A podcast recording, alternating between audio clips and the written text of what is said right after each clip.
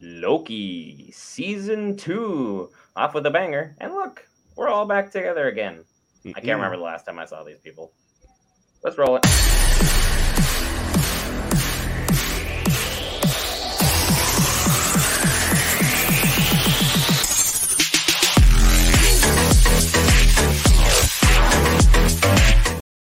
All right, guys. Brent here back with Will's older, grumpier, and somehow having better knees variant. Chaos at the bottom. And me, still the palest person in this group for many number of reasons. But you are here to discuss Loki season two. And since we have our almost a guest on Will's variant, why don't you lead off your thoughts on season two's opening episode? Let me tell you something. This thing started off right where it left off. And I appreciate that because honestly, this is the only good thing Marvel has going for it right now. and I love it. Um I will say that I did have to watch the recap because one, I'm old and I'm forgetful, and I forgot everything that happened last season. But now I'm caught up to date, and I loved how they had Kang just everywhere. I loved it.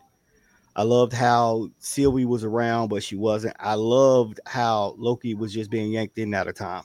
That was probably the funniest thing. And him and Owen together, they're they play off each other very well, especially in the in this show. And the comedic time and like when they was in the elevator and he time skipped out and then time skipped back in and he was trying to say it didn't look good, but then he talked to the little lady that nobody knew was over there and she was freaked out. I love that part. So for the first episode, yeah, I'm I'm hooked. I will be back watching, especially if it's at eight o'clock, nine o'clock. I can do that. It's not past my bedtime. And since Will is our usual Marvel resident and knows everything going on, I'm gonna jump in right quick, get my two cents in, let him tell me everything that is really truly happening in Marvel that I get wrong. Because I have to agree with Tony. This is the only good thing Marvel has done in a long, long time. Looking like Guardians Three long. It's been hit and miss. You get start off a show really good, you fell right off the wagon. And the one thing I will say for Marvel fans is y'all don't rebel like DC's fans do when they see garbage. You stay here and you keep supporting. For no reason. And that's why you haven't gotten a reboot yet. But at the same time, things have kind of worked out like this show. And if this whole variant thing, time skipping in, in and out of time continues to work in their favor, they could just rewrite anything that they didn't like that they have made out of existence. Yep. Which is exactly what we were hoping the Flash was going to do for DC, but mixed bag there all together. I love what we've seen from episode one. And to be honest, I really wanted to hate this show so we could just say Marvel has been doing a bad job. No, even writing through the strike, this worked out for him. Tom Hiddleston, bravo to you and Owen Wilson on this one. He's a great actor. He's a great actor. Will, tell me everything we need to know about Marvel. I mean, with this one, I mean, it's kind of hard to say which direction they're going to go. There's so many things they can do if they want to rewrite certain things that are going on. If they want to keep things the same and just add a couple characters in. If they want to start splitting up and adding variants from different properties, again, we can have an an alternate. If they don't want to bring back certain person for you know for any number of reasons, they can now rewrite that person out of the timeline and or put somebody else in with a new face and still keep the same character. We we have options now as far as keeping the continuity of what the MCU is trying to do and what direction they want to go with it. Now with Loki, this episode started off again with the same as where they were going with the last episode, uh, the last episode in the last season, bringing us right in, picking up right where it left off. I do like the time slipping thing. That was really fun to see. But how much of a factor is that going to be playing forward, or is it just just one little quirk just to kind of get Loki settled and put in the midst of things so he can now run around and do what he needs to do. Basically, he's running around like a TVA agent.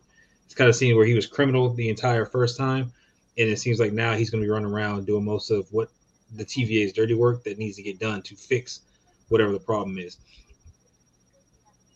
Ouroboros was an interesting character. Uh uh uh Pinches of power. likable dude, which is a problem. Pinches of power. That's who that is. He will always be Goonies to me. He is. He's he's ready to go. Looks like he's just gonna kind of get them whatever they need whenever they need it, and kind of set them up.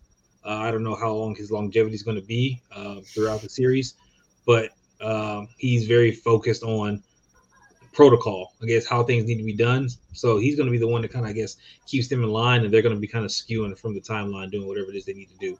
But he's probably going to be their their main point of operations as far as the TVA goes. And it was nice to see Casey back too. Casey was fun in the first one, so it was just nice to have him back and make another appearance. Loki almost killed him when he Pretty much. in front of him. All right. So the the hunters, we find out more about like when Mobius got pruned. We find out about uh, Hunter D90 was the one that did it. He did it based off orders. He had a job to do, so he did his job. So that's so no hard feelings kind of thing. Um, so it's nice to get some kind of closure there, but we also see that other things are going on with the other hunters. Hunter B 15 has obviously had a change of heart with the things that are going on because of what she's seen. So now she's more working with, you know, the crew.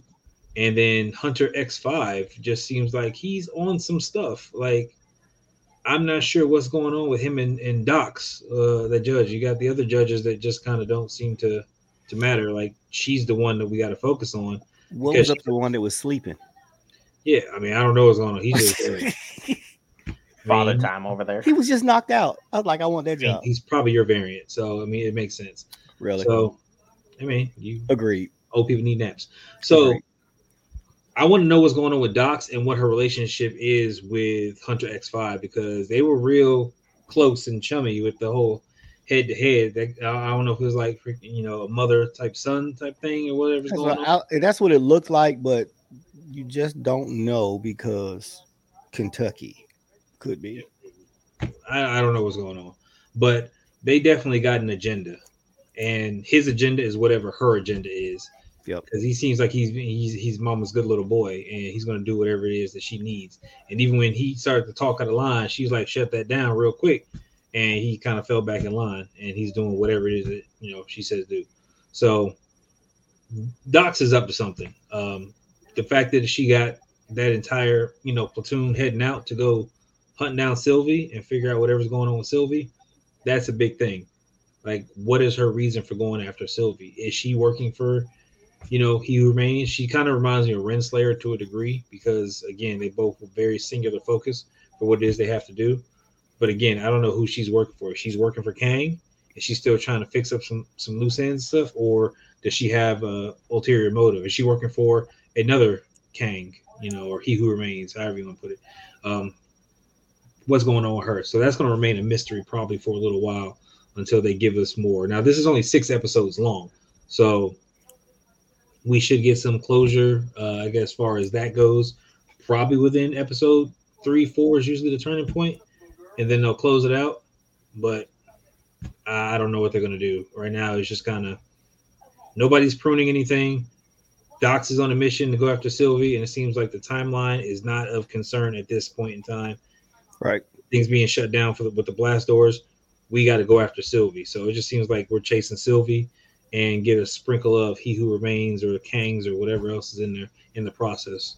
So it's kind of a wait. Marvel stuck by their guy, and we'll see how that plays out overall with everything going on with Jonathan Majors. I do love the actress that plays Doc. She was singular and evil in mind directly when she was in Game of Thrones. She plays that role quite well. Excited to see what she does for Marvel. There's a lot of good stuff this week. A lot of good stuff this week. And a lot of good stuff if you hit that lovely red subscribe button, join our channel, join the group, Yeah, have some fun, talk with us in the chat room. Check him out on SoundCloud. He's a worldwide renowned DJ. Mixcloud. He would Love to tell you. I mean, I'm ranked three, five, and fifty-three. So hmm. Anyway, we'll see you in the next one. Iron Man.